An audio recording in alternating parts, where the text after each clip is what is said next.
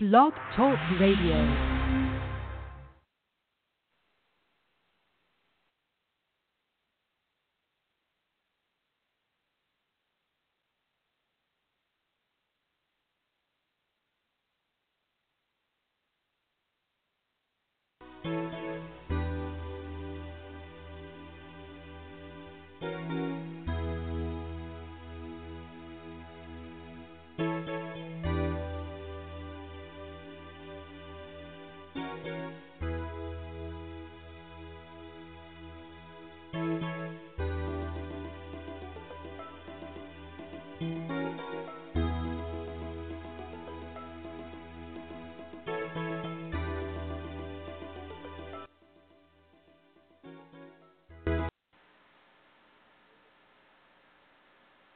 Welcome, everyone, to another episode of Crime and Science Radio. We are very pleased to have with us today Douglas White of the National Institute of Standards and Technologies National Software Reference Library.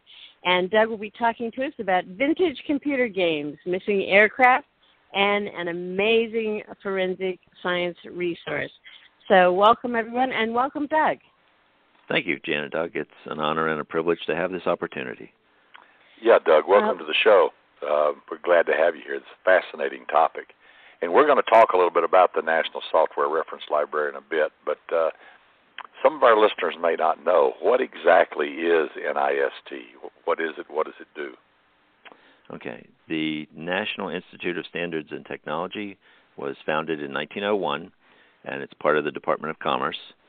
NIST is one of the nation's oldest physical science laboratories, established by, Confer- by Congress to remove a challenge at the time, which was a second rate measurement infrastructure that lagged behind the capabilities of many of our economic rivals.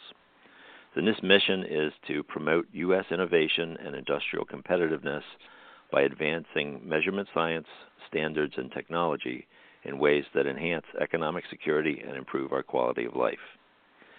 And an example pertinent to the NSRL is since 1905, NIST has produced standard samples, now called standard reference materials, for hundreds of products and materials. Those are used to test the accuracy of various types of machines, such as color sensors, mass spectrometers, fluorescence microscopes, etc., a, a lot of tools that are used in forensics. Today, NIST produces more than 1,300 different types of SRMs and standard reference data sets, one of which is based on the NSRL. So, from the smart power grid to electronic health records to atomic clocks, advanced nanomaterials, computer chips, uh, many products and services rely on technology, measurement, and standards provided by the National Institute of Standards and Technology. Cool. So it it it kind of makes sure all the gadgets work the way they're supposed to work and are reliable and have a acceptable error rate, so to speak. Exactly. Yeah. So how did uh, tell us about you? How did how did you get involved in all this, and what, how did you become interested in computer science in the first place? Oh my, um, I yeah. Um, I'd I'd have to say I you know as a kid I liked to construct things, uh, whether it was you know Lego spaceships or you know rocks and sticks in a in a creek, you know making a dam as a kid or uh, you know later doing carpentry work with my dad and grandpa to uh, you know going and raiding Radio Shack for parts to fix the radios that people left out on the curb. Um, I was bitten by that bug at a young age. So uh, and also, my, I would think my grandparents' depression era mentality of not discarding perfectly fixable things runs deep in me too. Exactly. So, you know, don't don't throw it away. Be a pack rat. Uh, but uh, so as, as far as computers, my father worked with computers, and and he'd bring home used paper from the printers, uh, that wide perforated fanfold paper. Oh yeah. Uh, for for my brother and me to color on. Um, some people will remember, you know, one side would be plain, and the other side would have the green and white blocks, you know, to help people read the code printed on that side. And at the time, my dad worked on payroll systems written in COBOL. So eventually, I hmm. became curious enough to try and read the code. So by the time I I made it to elementary school, I could read comic strips and COBOL.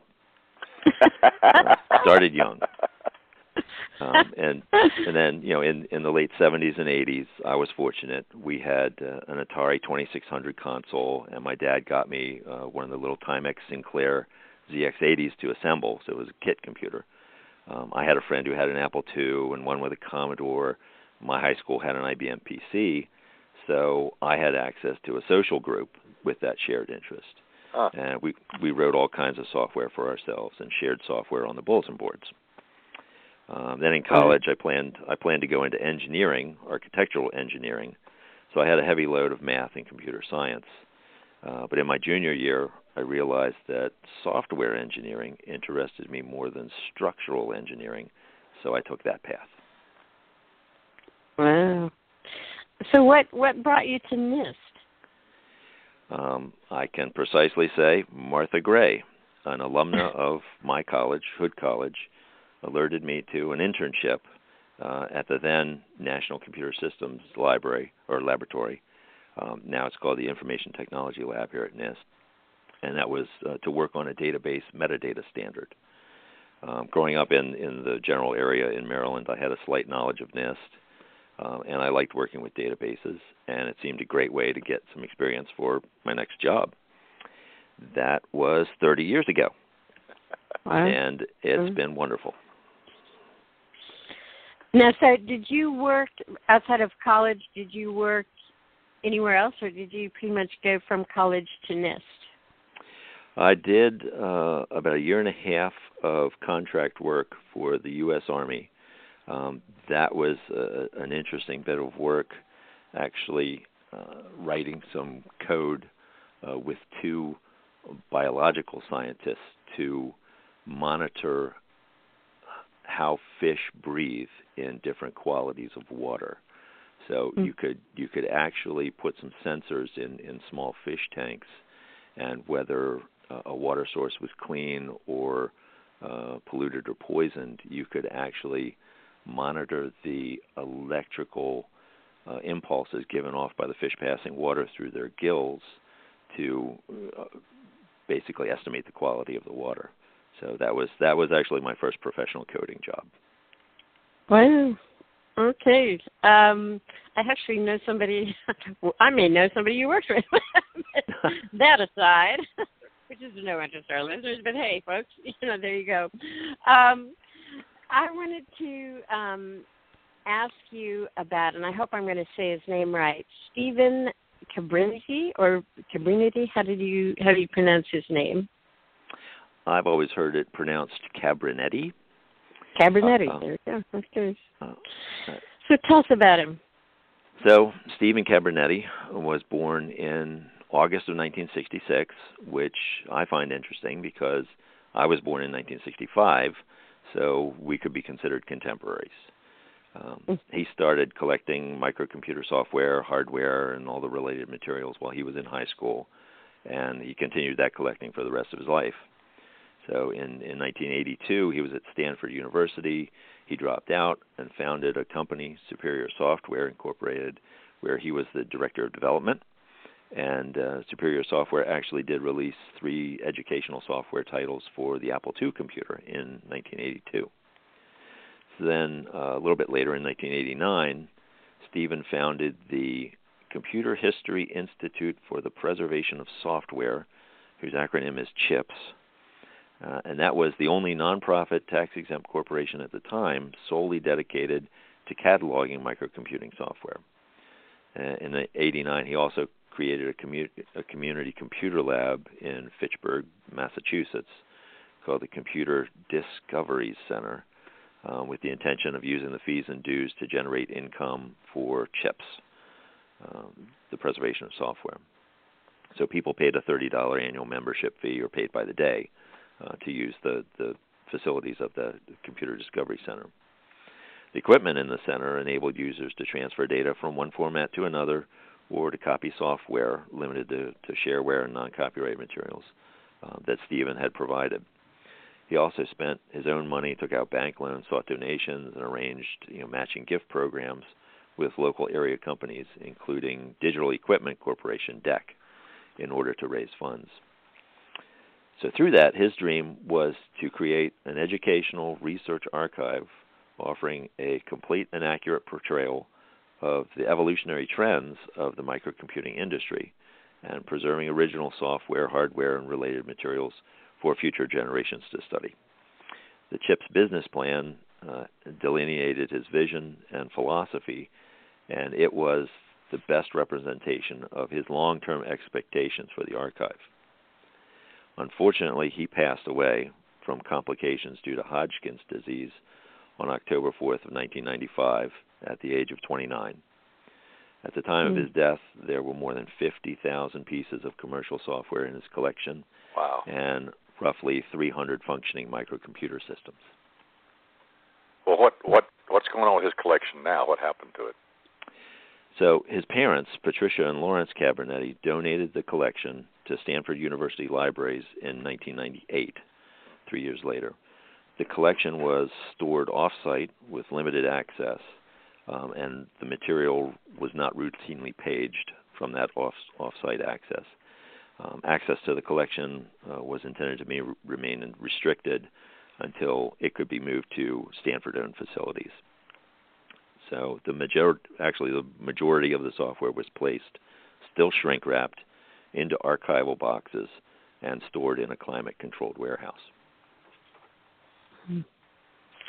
So, how did NIST become involved with working with Stanford on that collection? It's an interesting question uh, and interesting story.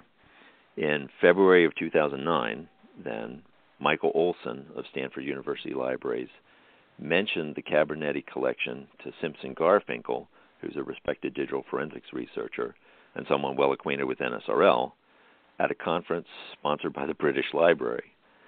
Simson pointed Michael to the NSRL as a collection he might find interesting. So then in May 2009, I met with Michael Olson and Henry Lowood at Stanford as part of a trip I was making to the general San Francisco Bay Area. I attended a technical conference and had scheduled meetings with a few other organizations, such as the Computer History Museum. I had a laptop, a floppy drive, and some extraneous demo floppies, and I showed Michael and Henry an example of our capabilities.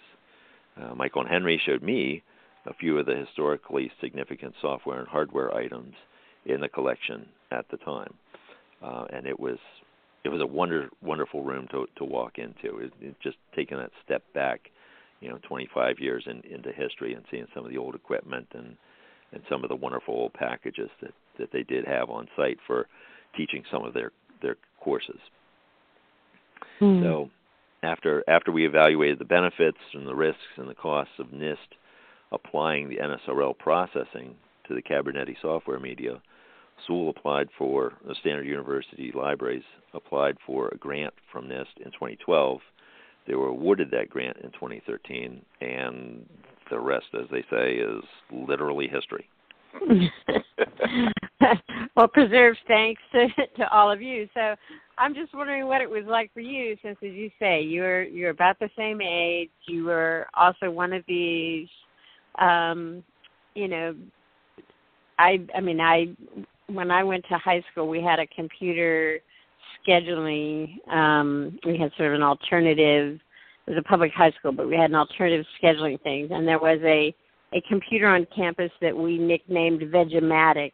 Um, but I now realize that all the kids who sort of formed the first computer club on there and you know people like me first job in college was a key punch operator. We're sort of in a in a generation of of people who made that made that first you know walk over from complete paper systems to this whole new new world. So for you, just uh, having been somebody who is part of that you know early early group of of people getting computer engineering degrees and and all that what was it like for you um, to start receiving items from that collection? Breathtaking. Uh, literally, the the first box that was shipped to NIST was one of the archival boxes taken straight from the warehouse, uh, placed in a protective shipping box, and delivered to us. When it arrived, I took it to our secure facility to check for damage and inventory the contents And I opened the outer box, I opened the archival box, and was face to face with 20 or so shrink wrap titles from the 1990s. Mm. You know, I, I I couldn't believe my eyes. You know, so I I I just you know I closed the box, telephoned Henry to confirm that yes, NIST should break the seals and go to work. Um, and uh, uh, and I'm sitting here, I still get goosebumps. I still get goosebumps mm-hmm. telling this story. Uh, it's it's you know as as close as you know you can come to you know archaeology and and you know finding something you know finding a sealed tomb or something. Uh, just just amazing. Mm-hmm. Uh, and I'm I'm perfectly comfortable admitting that there were titles that just sent me reeling with nostalgia. Um, I'm, and I'm glad that after a short period, though, uh, Stanford University's libraries shouldered the responsibility for opening up those pristine items. Um, there, there are some stories um, that Charlotte Ty, uh, who was who was uh, the person who was uh, responsible for for paging the the contents out of the out of the warehouse. Charlotte Ty can tell stories about that side of the process. Um, the Cabrinety collection always had something that challenged us. Uh, sometimes it was an odd physical piece of media. Sometimes it was a previously unencountered file type.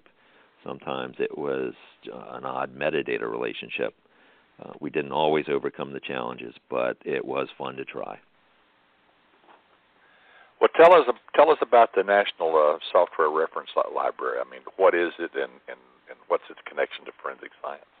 Mm-hmm. The NSRL is the successor to an FBI project called the Known File Filter, or KFF. In the late 1990s, the FBI experienced a very rapid growth in the amount of digital evidence included in their cases. So the FBI contacted NIST in 2000 to collect software and produce file profiles computed from the software into that standard reference data set uh, that I mentioned earlier, the RDS. So, in doing so, NIST provides metadata about computer software that is from an unbiased source, because we're not law enforcement, we're not a vendor. Uh, it's collected in a transparent manner. We, you know, are we share everything that we do uh, as, as, far as procedures. Uh, it's collected in a scientific manner. It's collected in a timely manner, and it's easily used by digital forensics tools. So that's what NIST's involvement brought to the collaboration. The NSRL has been funded by and directed by a steering committee, which is made up of federal, state, and local law enforcement, and also the NIST Special Programs Office, with the goal to promote efficient and effective use of computer technology in the investigation of crimes involving computers. The RDS can be used by law enforcement, government, and industry to review files on a computer by matching file profiles in the RDS. The RDS is a collection of digital signatures of known traceable software applications, so MD5s or SHA-1s if, if people are familiar with those cryptographic signatures. There are application hash values in the hash set that may be considered malicious, so we're not a whitelist. Um, we do have things such as steganography tools and hacking scripts. We do not have hash values of illicit data such as child abuse images. Uh, nothing that it would be illegal for us to actually keep on campus. So the collection actually contains over three or over 30,000 titles and spans everything from operating systems to games on Mac, Windows, Linux, and several other operating systems. The steering committee advises NIST on what is most applicable to current casework, and NIST works to collect the most popular titles at any given time.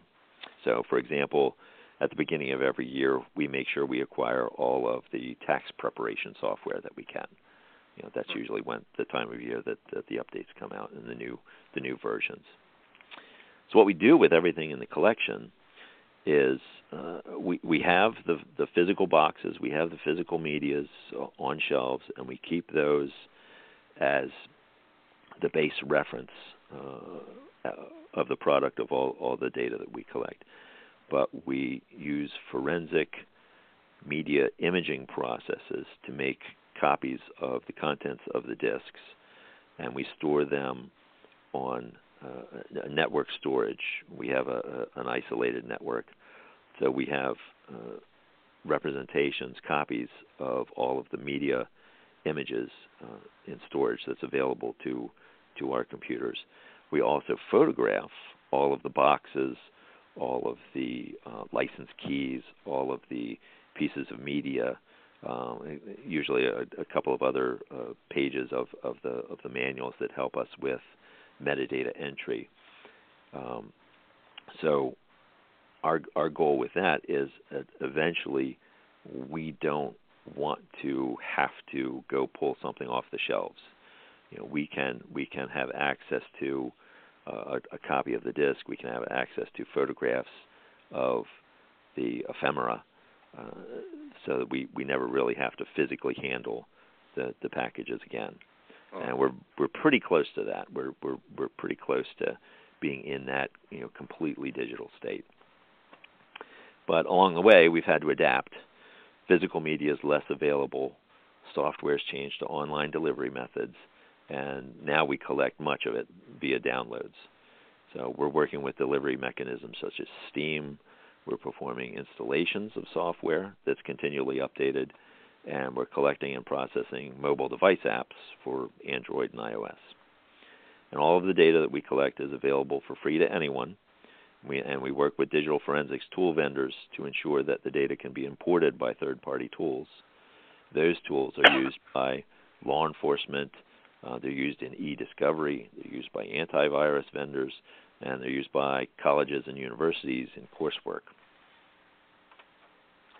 Well, I mean, it's easy to see the application of this in forensic science, having uh, uh, this type of material available and readily available. But what's the value of this uh, collection outside of the forensic science world?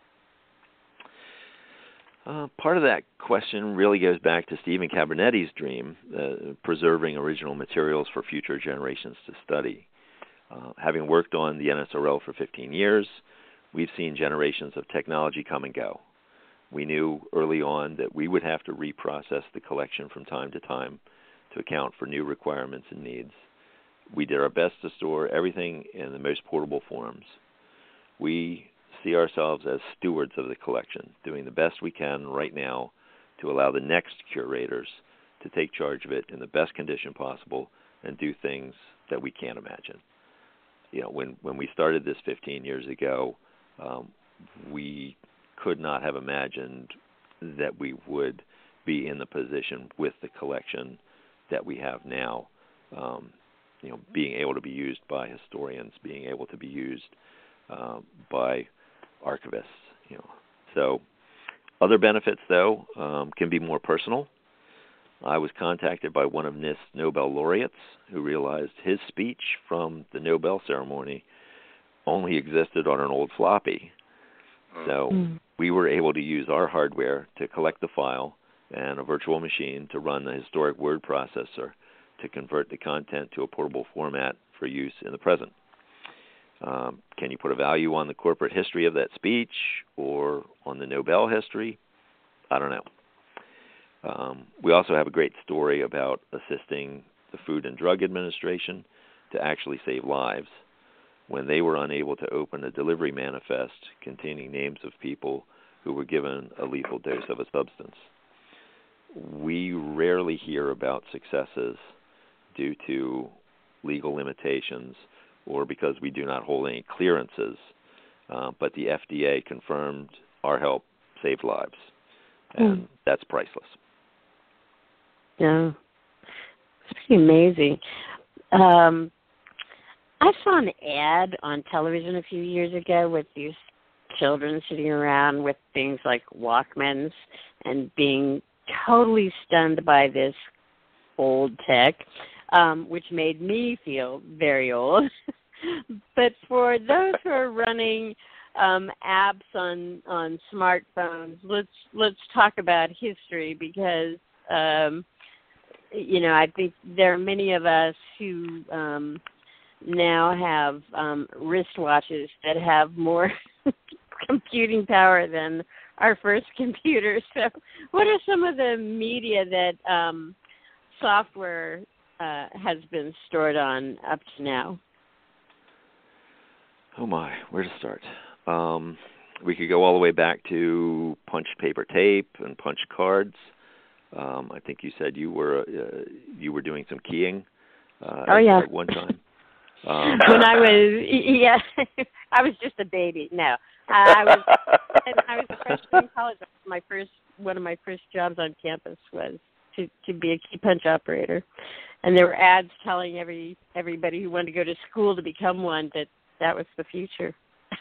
okay, well, uh, so it, it, if it's if it's confession time, I I was fortunate enough to have used a card reader at college for the last three months of its life, um, mm. and I'm glad it wasn't longer. So you know, I, I had that experience. Um, yeah, I, I remember guys who would, you know, be up all night, you know, finishing up their programs for their classes and drop their trays, uh, you know, and bend yeah. one card or somewhere in the middle of. yeah. You just watch yeah. watch the emotional breakdowns. yeah, yeah, I've been there. But it's you know it, whatever doesn't kill you makes you stronger. so, so they say. oh man. Um, otherwise, let's see. So, um, like floppy disks might be the most likely format. You know, some of the kids today might have heard of, um, even if they've never seen one. Um, you still have the save icon in some software. Still uses like a, a, a floppy disk like icon. Yeah. Um, but they probably wouldn't know about the different sizes, the you know, three and a half inch, five and a quarter, and eight inch disks. Um, we've actually got a couple eight inch drives and some eight inch disks in in the library. Um, when when someone of my era walks through, you know, we'll pull those out and everyone gets all, you know, steamy eyed and, and you know, thank goodness we don't use those anymore. Um, you know, and so so not just the sizes but the densities, you know, that uh, you used to be able to hold a whopping, you know, 1.4 meg on a on a floppy disk. That was that was just an immense amount of information, um, and you know whether or not they were single-sided or double-sided. Uh, actually, mm-hmm. the NSRL still has to educate new staff about some of those details from time to time. Um, otherwise, it's it's unlikely they'd know about let's say you know zip disks, Jaz disks, um, floptical disks, um, mm. tape. Um, you know the big reels on the nine-track tape or or the you know the little digital linear tape cartridges, um, even data cassettes, uh, the cassette tapes that were the you know the size of an iPod that could hold a few programs. Um, although you you mentioned the Walkman, so um, audio cassettes, you know, kind of made a, a hipster comeback like vinyl. Um, so they they might have a little bit of familiarity with the with the with the data cassettes. Mm-hmm. Um, I wonder how many of them know about the game cartridges that the console systems used. Um, oh, right. Yeah. There's been a, a, a resurgence. You see a lot of retro gaming things in the news, but the cartridges real really aren't a, a part of that. Um, I, I one one recent thing I I took a lot of ribbing from our younger staff when I had to explain we could not allow a vacuum cleaner to be used in a certain area because the magnetic field of the motor would damage some of the items. You know, and at, at that point they just remind me I'm getting old.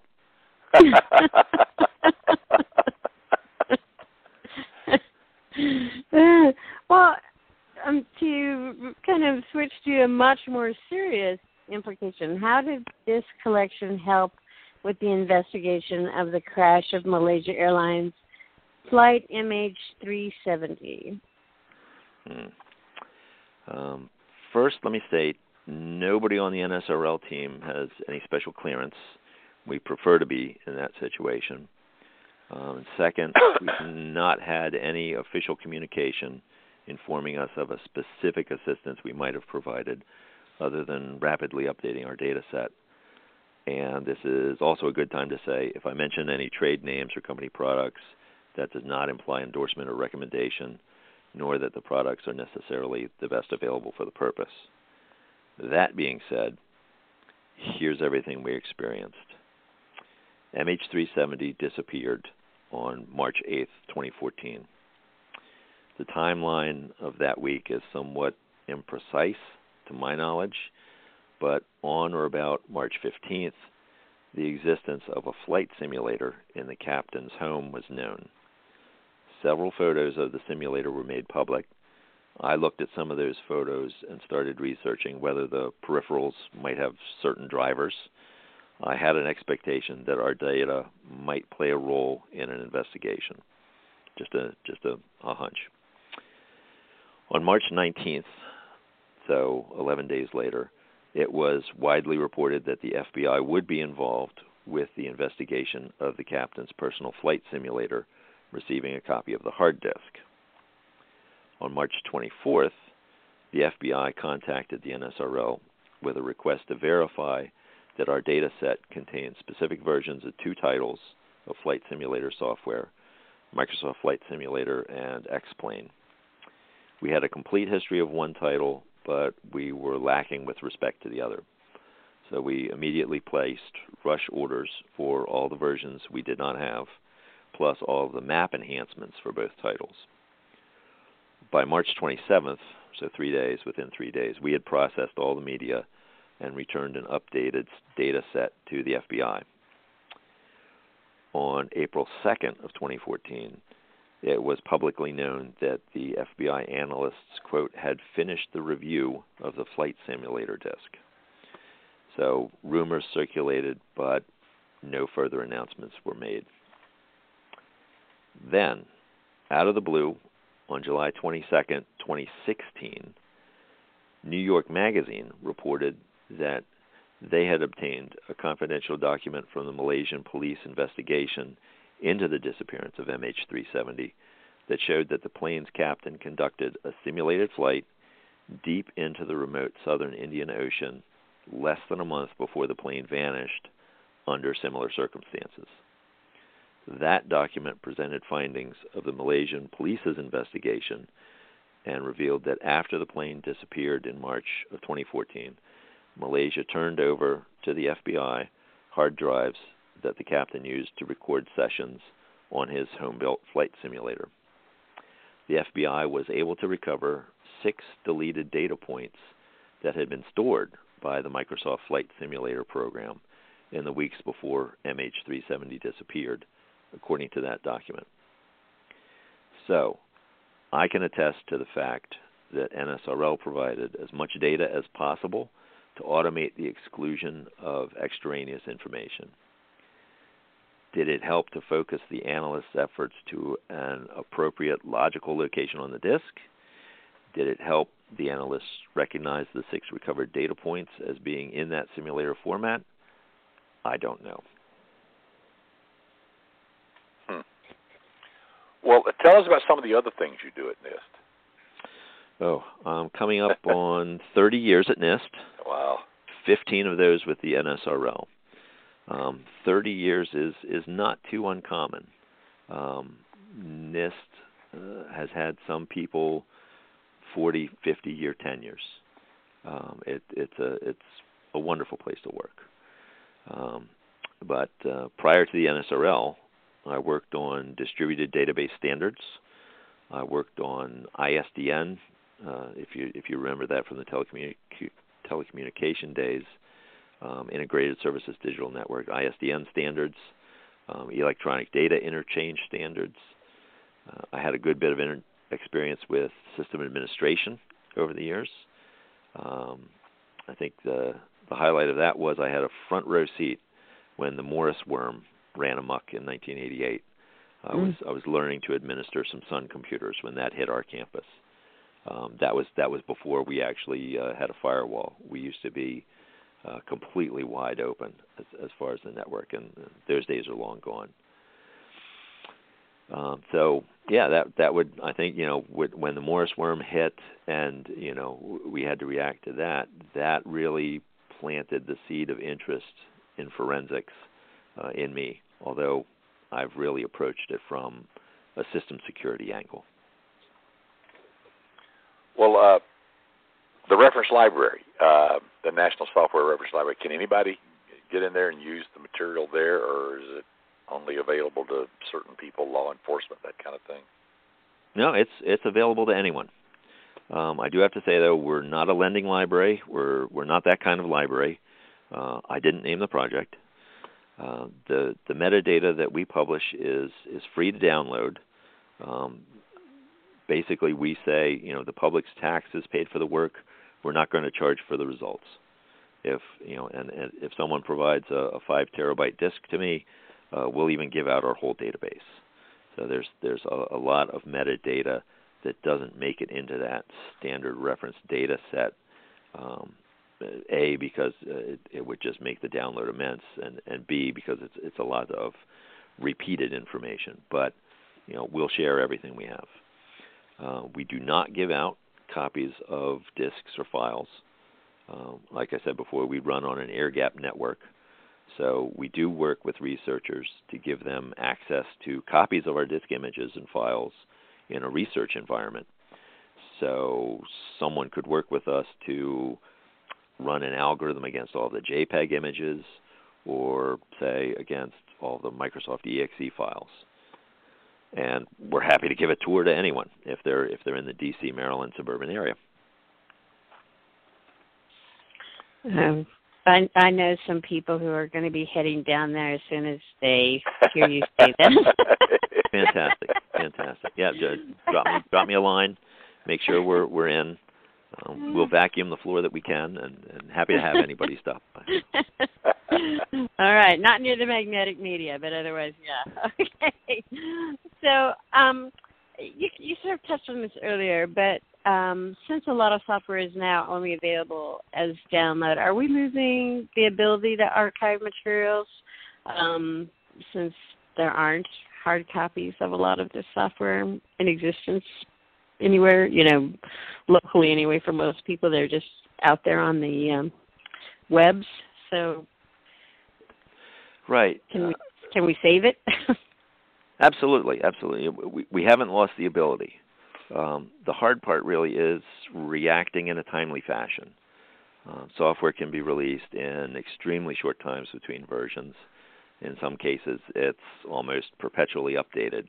If it's, you know, for example, a, a Steam game, uh, mobile apps are also a great example of fast update cycles. Um, but along with collecting that volume of information comes the burdens of storage and replication and fixity. Um, the archival community is accustomed to that requirement. Uh, once you have something, it isn't corrupted or lost, and that you can find it again in your in your own repository. So uh, no, no, it's um, downloads. We we saw that delivery mechanism coming, and, uh, and we're prepared for it. Well, um, just like people stumble on old baseball card collections and old old albums, uh, some of our listeners may not remember what vinyl albums were, but they did exist at one time. Well, I imagine people also have some old software games and whatnot uh, sitting around in their garages and attics and stuff. Uh, do you accept donations? And if so, what's your wish list? What would you hope for someone to find in their garage and send to you? Ooh, uh, personally, I would take the vinyl collection. Uh, yeah.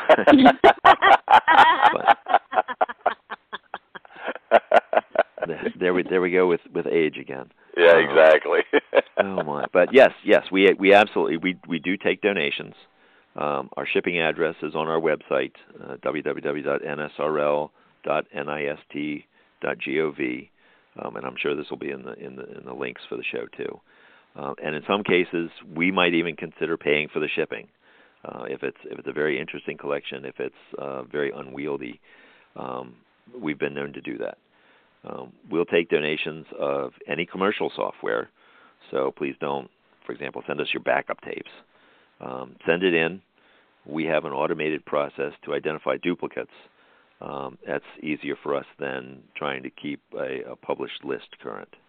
Um, we like to keep three copies of everything uh, because we're also a test bed for media degradation. So send it in. You know, chances are you know we can use it.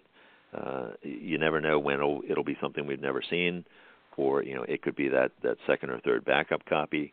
And if we can't use it, we'll find a good home for it elsewhere. We we know some other uh, libraries, some other collections uh, that we could forward our, our extraneous uh, submissions to.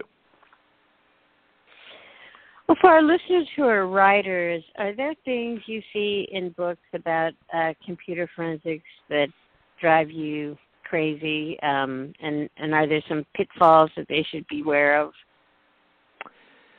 Um, no, I can't. I can't say there's anything that would really drive me crazy. Uh, if I read uh, a technical paper or a textbook dealing with computer forensics, a lack of detail might frustrate me, but I've always reached out to the authors, and they're usually helpful. Mm-hmm. Um, if you're if you're talking about fiction, um, mm-hmm. I think I'm fairly good at suspending disbelief and just enjoying the flow of the story. I I enjoy a good sci-fi or cyberpunk story, and I take it for what it is. Um, there would have to be an egregious discontinuity, such as a plot to infect an alien ship by using a USB port on that alien ship, you know, to, to get me riled up, you know, something like that, something very blatant. Um, standards are standards, universe wide. yeah, uh, some some astute listeners might recall a certain Fourth of July type movie uh, where something like that happened. Yeah. Um, but uh, I, honestly, I I think my favorite fictional work involving telecommunications protocols is Going Postal by Sir mm. Terry Pratchett. Um, the clacks are brilliant, and and I don't want to say much more. I don't want to spoil that for anyone. well, well, let's say someone wanted to follow in your footsteps and and you know uh, get into as a as a career, get into computer forensics or software archival work, or what would you suggest? What steps would you think an individual, young individual, starting school, um, or, or secondary school, or, or college, what, what what should they do? That's that, that's a great question. I I've actually had um, two nephews um, who who've asked me about that. Um, it's it's humbling actually to have a, a, a family member you know look at you and and uh, be interested in your in your career um, there are many educational institutions offering programs in forensics these days uh, it's it's really blossomed um, uh, there's many offering programs in library information science and in my experience the library science fields are learning to include the digital forensics tools um, it's been fascinating over over the past couple of years at, at, conferences and, and gatherings to see some of the archivists and curators talking about some of the really down in the weeds, you know, Linux tools that the forensics people use, um, and, and, and incorporating those into their workflow. Um, on the flip side, it's not necessarily appropriate for the computer forensics field to include uh, some of the archival and curatorial standards and workflows. Uh, there's a little bit of imba- imbalance there, and and there are reasons for that. Um, so my advice has been, you know, determine your area of interest. Um, speaking for forensics, uh, are you interested in something related to law enforcement and being in the field? Uh, are you interested in something related to the legal side, jurisprudence? Um, are you interested in laboratory analysis? or system security.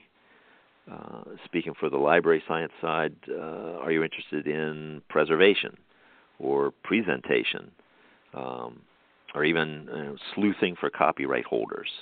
Um, that can that can be a deep hole to go down.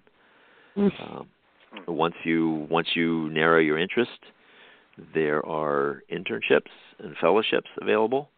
Uh, they can be taken advantage of.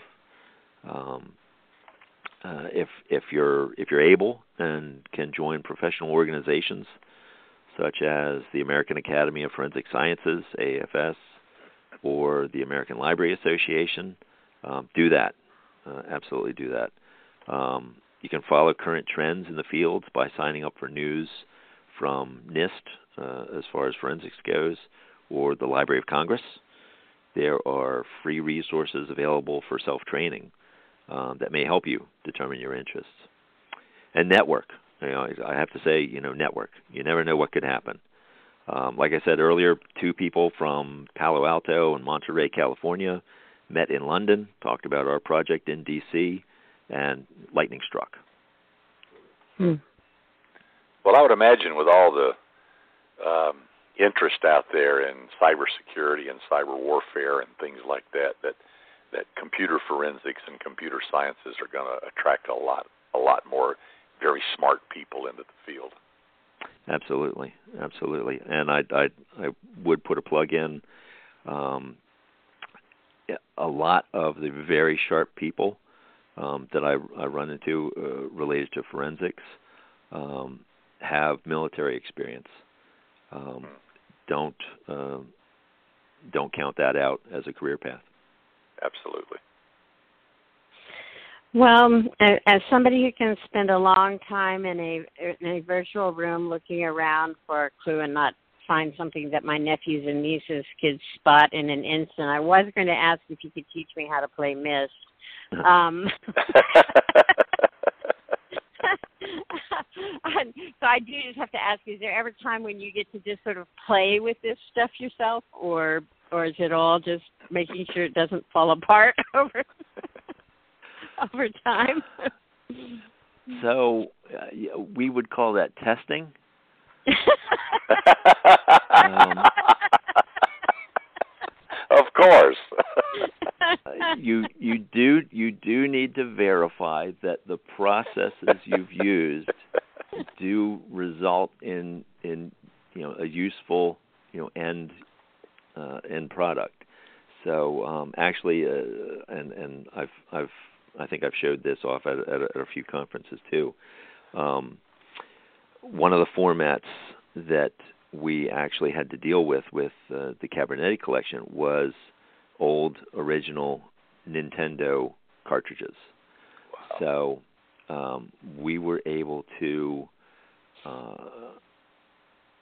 solder a, uh, a, a board with a USB port um, into a, a, an NES console, and uh, that actually allowed us to grab the uh, ROM information from from the cartridges. Um, but you you actually had to be playing the game. It had to be active, you know, when you when you uh, initiated that that capture sequence. So uh, honestly, yes, uh, you you did have to you did have to play. Uh, you did have to to insert, turn on, start playing. You know some of these nin- Nintendo games to make sure that uh, the chips weren't corrupt you know if if you got you know a little ways into a level you could be fairly certain that you know chances were were were very good that that you'd get a good capture. Um so yeah i mean it's it's uh, that's a great question. Um uh, it, you know we do. So uh, uh, i can't i still have to call it testing. I still have to call it testing. Um but um but as as as you know we don't we don't really have like a, a, a reading room type of arrangement. So uh, someone couldn't decide to just sort of randomly, you know, show up and say, "Oh, hey, you know, can you can you fire up Myst or can you fire up Multimate or can you fire up, you know, you know, my you know 1982 tax package." Um, we yeah we we're we're not really set up to do that. Um, there there are several universities and organizations that do have that capability, um, mm. but uh, but we don't at this time. Um, however, you know, if if again, if you're going to be in the DC area, let me know. Um, we're glad to have anybody come and visit NIST and the NSRL. Well, Doug, right, it has been uh, really fabulous. Um, both a trip down memory lane and a little glimpse into the future, all in the same program. Can't ask for more than that.